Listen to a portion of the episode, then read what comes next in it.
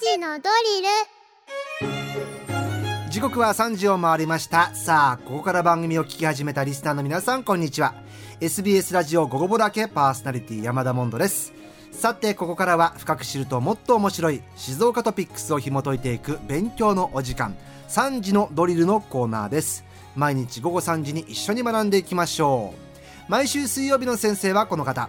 静岡新聞教育文化部長橋爪充さんです。よろしくお願いします。はいよろしくお願いします。橋爪さん今日電話インタビューの予定だったんですよね。そうなんですけどね。びっくりして今日スタジオに来ていただいて。ありがたいですけど。はいありがとうございます。久しぶりのスタジオで緊張しています。ええ。今日はえお出かけの予定は大丈夫ですか？えっと新幹線乗る予定だったんですけれども全然動かないものですからやめました。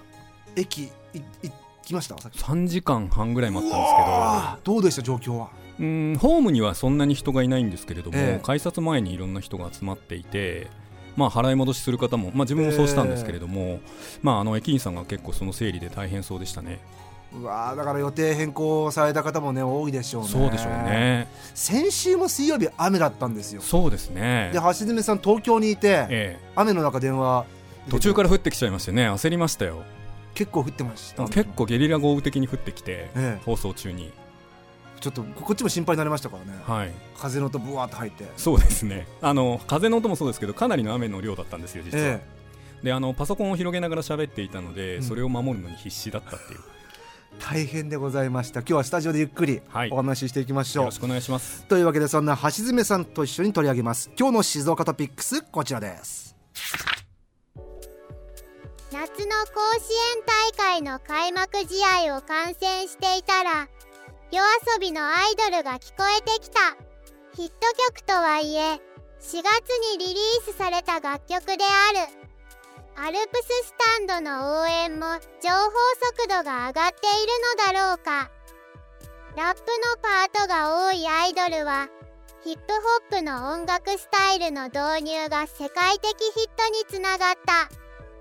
そのヒップホップの誕生日は8月11日と言われている。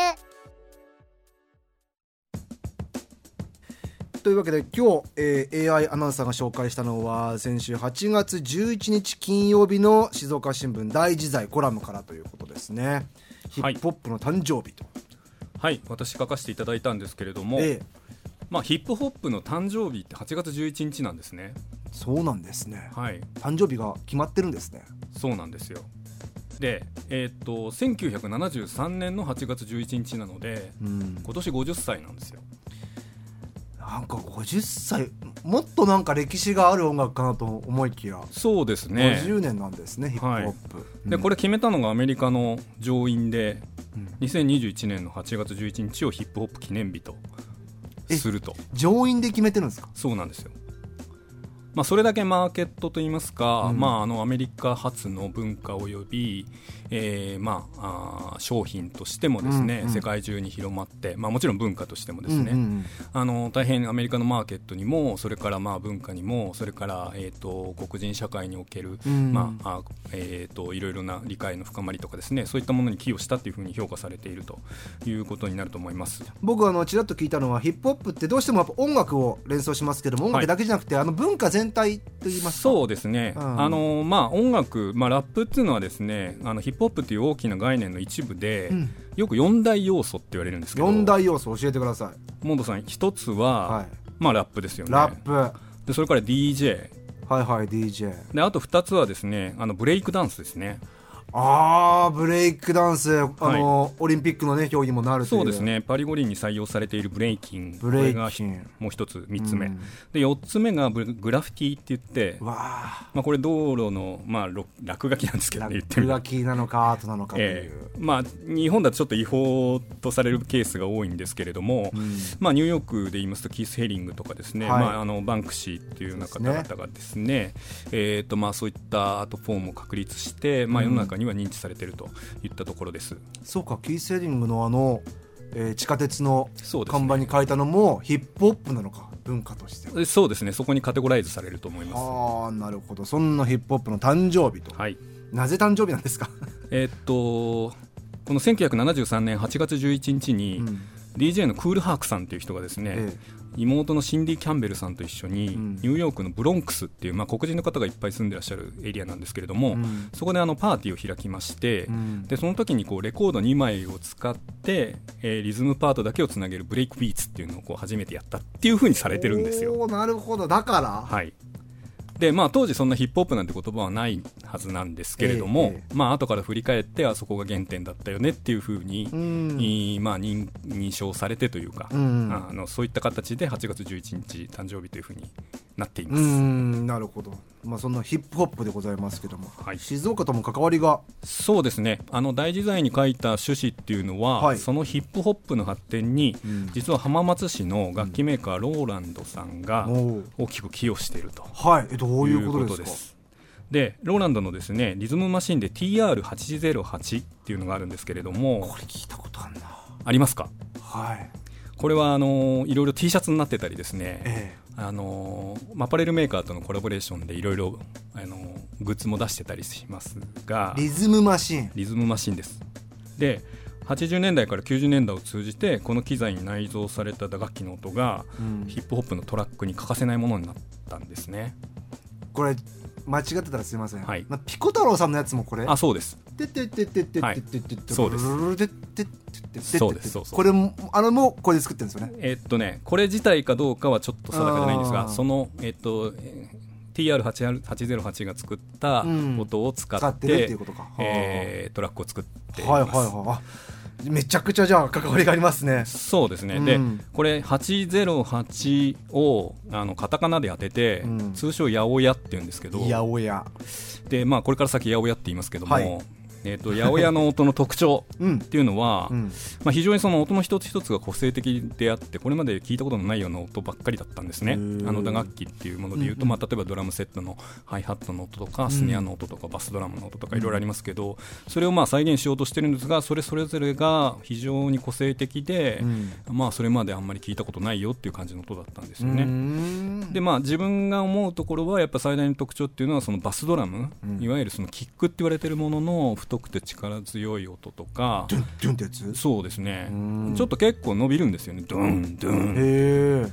であのもう一つはですねこれ聞けば一発で分かるハンドクラップっていう手拍子ですね、うん。この音が非常に特徴的です。それもこのリズムマシンの中に入ってる。入ってるんですもともとね。でそれを組み合わせて音楽を作るそうですね。ってことああなるほどはい。なるほど、で今日ははい。一応ちょっとせっかくなんで、ラジオにあのこういった話をさせていただく機会なんで、えあの八百屋の音をですねぜひ聞きたいなえいいですね。聞いていただきたいなというふうに思っていて。ね。八百屋の音、はい。へいらっしゃいじゃないですよ。は うまいですね。いいやいやうまくないですよ えっとね八百屋を使った最初のヒット曲の一つっていうのが、うん。あの DJ のアフリカ・バンバータさんっていう人がいましてですね、えこの人が、えー、と1982年に出した「プラネットロック」って曲があるんですね、ええ。でこのアフリバアフリカ・バンバータさんっていう人は、まあ、DJ なんですけどもニューヨークのギャングの親分の一人でもあってえとまあ、なかなかそのヒップホップ史に残るあの三大偉人の一人だったりもするんですけれども、へえ。あのじゃあまずこのプラネットロックでですね、はい。あの八百屋の音をちょっと聞いてもらいたいなと思います。はい。聞いてみましょうこれが八百屋。そうですね。あのバンバータさんはですね、これあのドイツのテクノグループのクラフトワークっていうのがあるんですけれども、それを意識して作られているようですけれども、うん。いずれにしろこの八百屋でビートを全部作っていて、うん。あのドーンっていう下のはい。うんバスドラムの音とか、チッチキチッチキっていうスネアの音とか、これまさにうん。八百屋の特徴をそのまま生かしているといういう感じです。でも我々も結構ど聞いてません？聞いてます。この音って。はい。もう本当に今、耳なじみがあ良くなってるというか、ええ。耳なじみがあるというか、うん。で、あの、音もそうなんですけれども、八百屋の特徴としては、あの、リズムパターンが32個あるんですけれども、はい。これを自由に組み合わせて、1曲分丸ごと記憶できたっていうことも特徴に挙げられていて、へで、こういう機能を持つっていう機材は世界で初めてだったんですよ。はいで、楽譜が読めなくてもすぐビートが作れるってことなんですね、なる。ほど。なんで、まあ、あのあんまり音楽的な素養がない方でもすぐビート作ってラップできるっていうなんかそういう流れでですね非常に対応されたっていう。はあだからこれがこのヒップホップの発展に。そうですね、まあ、音作りに欠かせないものになった理由の一つっていうふうに言われてますね。で作ったのが浜松ローランドと。はい、へえで八百屋はですね1980年に発売されたんですけれども、82年までしか実は販売してなくて全世界で1万2000台しか売れてなかったっていうあそうなんですか。であの開発された方々の話聞いても、うん。あんまり売れなかったんだよっていうふうなことを言われてたりするんですけれども、えー、と終売してから人気が高まったっていう。あそうなんだ、うん、で世界中の音楽プロデューサーとかエンジニアが機材を使って、うん。またこの音をサンプリングしたりしてですね、うん。世界中にこの音が広まっていったっていう歴史がある、もっと八百屋を買ってもらいたかったですけどね。まあそうですね。ローランドさんとしてはそうだったでしょうけどそうねなんですね、はい。まあ、後継機みたいなものもありますんで、うん。まあ、その音を引き継いだあ新しい商品っていうのも順次出してたりはされます。で、まあ、ヒップホップだけじゃなくてダンスミュージックとかテクノとか普通のポピュラー音楽までジャンルを問わず使われるようになったということがありまして、うん。でもう一曲聴いてもらいたいなと思ってるんですけれども、はいはい。まあ、ヒット曲って言われてるものにもすごくたくさん使われてるんですね。うん。でその一例ということで今日ちょっとご用意いただいたんですけれども、はい。えーホイットニー・ヒューストンっていう歌手がいますが、はい。1987年に全米ナンバーワンになったうん「素敵なサンバディ」っていう曲があります、でこれのイントロ部分がまさにエイトな八百屋のですね代名詞のようなあーハンドクラップ対応してまして、はい。ぜひちょっと聞いてもらいたいなと思います、えこれ八百屋なんですか？聞いたことありますよねこの音。めちゃくちゃありますよ。ねこのなんかハンドクラップの音とあと、ええ。あの金属音のような金属音のようなパーカッションの音なんかもすごくこう八百屋らしい音なんですけど、へえ。じゃあめちゃめちゃ聞いてますね。めちゃめちゃめちゃ聞いてると思います。でこのハンドクラップの音なんですけど、うん。まあ、この開発者の方でですね菊本忠夫さんっていうおっしゃる方がですね、えいまして、まあ、浜松に今もお住まいなんですけれども、うん。あの2年前に私長いインタビューしたんですけれども、えこの音が非常に最初は不評だったっていうふうにおおっしゃってましてあの占い師の竹串をしばいたような音がするとか言われたらしいです。言い方。言い方。まあ確かにそうやって言われたらうん。パシッってこと？そうそうそうそう。くしゃみたいな音ですからへえでもこうやってホイットニー・ヒューストンが使うまでになるってすごくないですか？そうですね。でまあ、あのこれは87年の曲なんですけど、うん。まあ、さっきあの冒頭の大自在にも書きましたように、うん。まあ、あの夜遊びのアイドルにもそれらしい音っていうのは実は聞こえてたりして、うん。ずーっとまあ八百屋の音っていうのはですね、まあ、こういうポピュラー音楽の世界でよく使われているということなんですね。じゃあまあヒップホップをこう広めていったのは、うん、浜松と言ってもいいんじゃないですか。言っちゃっていいんじゃないですかね。いいですよね。はい。毎回ちょっと強引な結論付けがなされますけれども。なって。きますけどもね、はい。まあ、でもヒップホップ発展の一部をうん。担ったっていうことは間違いなく言えるんじゃないかと思います。うん本当そうですね。え今もなおこの八百屋をいろいろ使ってるわけですね。そうですね、まあ、この音をサンプリングして使ってるっていう曲が非常に多いと、あのまあ、一番最近で言うと、最近でもないけれども、あのうん。カニエカニエ・ウエストさんはいはい全米で一番知名度のはい高いラッパーの方いますけど、ええ。まあ、あのアメリカ大統領選とかにも出ちゃいましたけど、うんうんうんうん彼がね、2008年に八百屋の音を対応したアルバムで、その名も 808s and Heartbreak っていう、まさに八八百屋じゃないまさにそういうタイトルのアルバム出してたりしてですね、うん。今のアーティストにとっても、うん。まあ、この音っていうのは非常にこう愛されて、うん。まあ、その使い勝手がいいというと変ですけれどもあの、まあ、どんな形にしろ使いあの使われることが多いというようなことになっています。あの先ほどのうん菊本さんのインタビューの中でもですね、開発者である立場からするとですね、まあ、意図した使い方で使ってもらってはいないっていうんですよ実は。でさっきのアフリカバンバータの使い方にしてもですね、ええ。ハッピーアクシデントだったっていうんですよね。面白い表現だなと思って。ハッピーアクシデント、そう。でも一方で、まあ、菊本さん曰く、うん。今じゃああらあらゆるポップミュージックのクライテリオンクライテリオンって基準音っていうことなんですけど、あのクライテリオンになったんだよっていうふうに、まあまあ、多少誇らしくおっしゃっていて、うん。でもこれまさにその通りだなっていうふうに思います。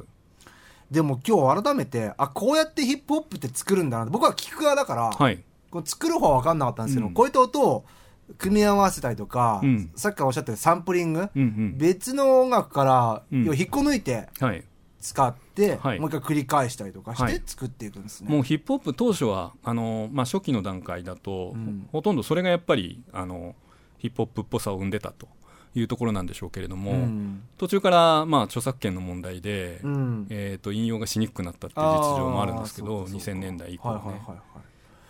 90年代なんかはほとんどそのサンプリングっていうのをどう使ってるかっていうのも、まあ、そのラッパーないしプロデューサーの腕の見せ所だったっていうところありますが、その中でこの八百屋の音っていうのもええ。同時に使われてたっていう。ところがなるほど、えーヒップホップの誕生日を機にですね、このはい静岡が実は浜松がヒップホップをこう支えていったというこのね勉強になりました。さあ、はい。もう一曲最後にお届けしようということですね。はい。